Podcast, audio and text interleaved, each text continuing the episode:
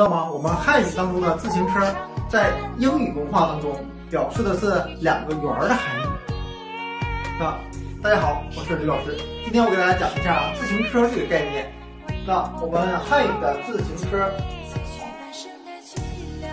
啊，英语呢叫做 bicycle。那我们汉语，我们理解是自行车自动行走的车。那在英语的文化当中呢，他对这一个概念，他并不是这么理解的。我们看它的语言，bi 是表示二的含义，cycle 是表示圆的含义。那在他们的脑海当中，他们理解的自行车是这两个圆的概念。